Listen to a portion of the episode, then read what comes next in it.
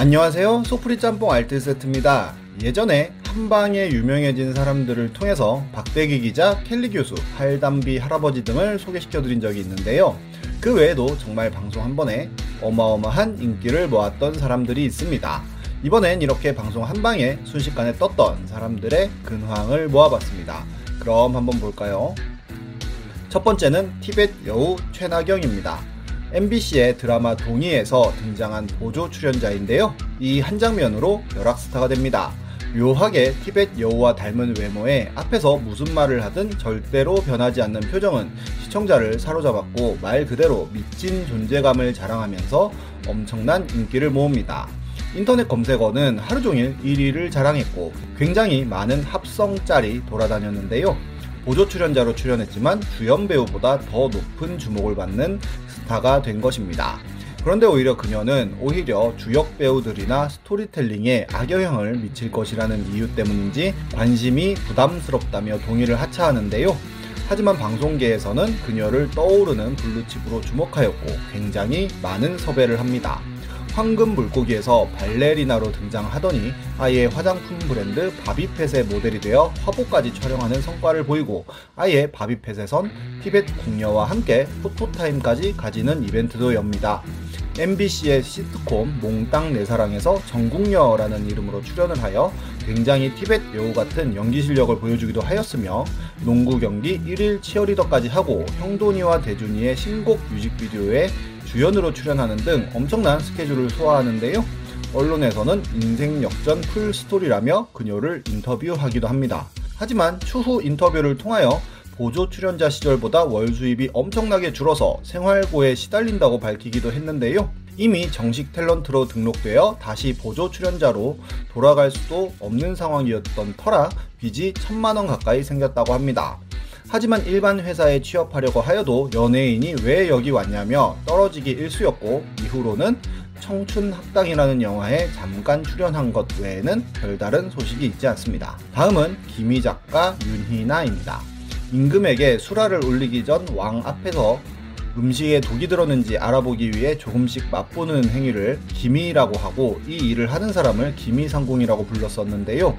마리텔 초창기 백종원의 음식을 시식할 사람이 없어서 어쩔 수 없이 카메라 감독과 작가가 시식을 하였는데 눈을 동그랗게 뜨면서 따봉을 날리는 리액션이 엄청 좋아서 굉장히 큰 호응을 얻었고 바로 김희 작가라는 별명이 붙으면서 아예 고정 출연을 하게 됩니다.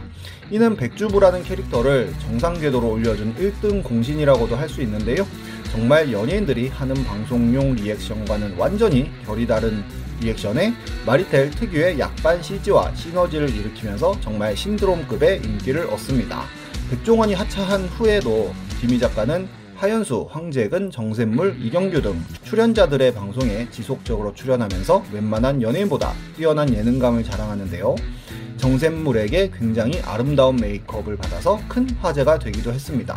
이때의 인기는 어마어마했었는데요. 인기에 힘입어 노랑통닭의 CF를 찍기도 하였지만 마리텔이 종영한 후 임신을 하게 되었고 2018년에는 개인 유튜브 채널도 개설하여 열심히 활동하고 있으며 334 제작소라는 컨텐츠 제작소에 소속되며 유튜브로도 많은 활동을 하고 있습니다.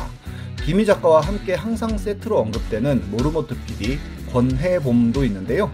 마리텔에서 서브 PD로 투입되었지만 예정화 방송에서 PD님을 운동시켜 보라는 댓글이 올라왔고 이때 출연하여 굉장히 고통받는 역할로 큰 임팩트를 줬으며 이후로는 항상 실험쥐처럼 방송에 끌려 나오기 바쁜 모습에 모르모트 PD라는 별명이 붙어버렸고 예능 포텐이 터지기 시작하면서 김희 작가 못지않은 스타가 됩니다.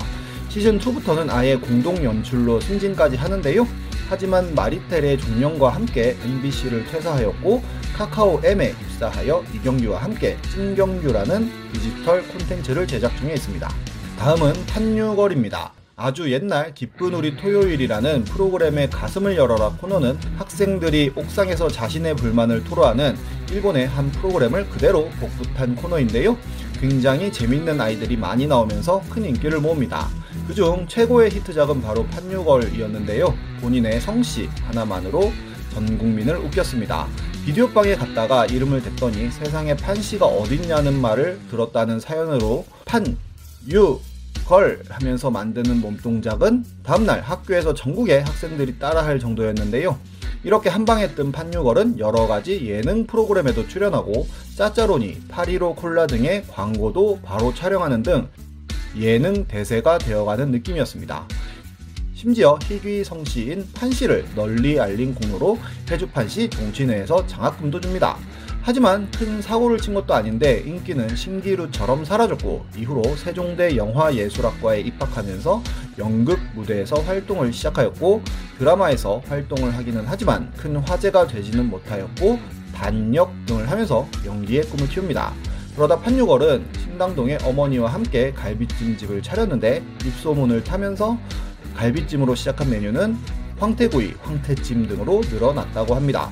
2011년에는 개콘에서 황현희가 판유걸을 언급한 적이 있는데 이를 계기로 판유걸에 대한 관심이 갑자기 늘어나 미니 홈피에 방문자가 폭증했고 판유걸은 황현희에게 감사하다며 갈비찜 무한 이용권을 드린다는 글을 남기기도 했습니다. 2016년엔 SBS 스페셜에 출연하여 배우로서 연극 오디션을 열심히 보고 있다고 하였는데 좋은 배역 잘 만나서 다시 자주 볼 수 있으면 좋겠네요.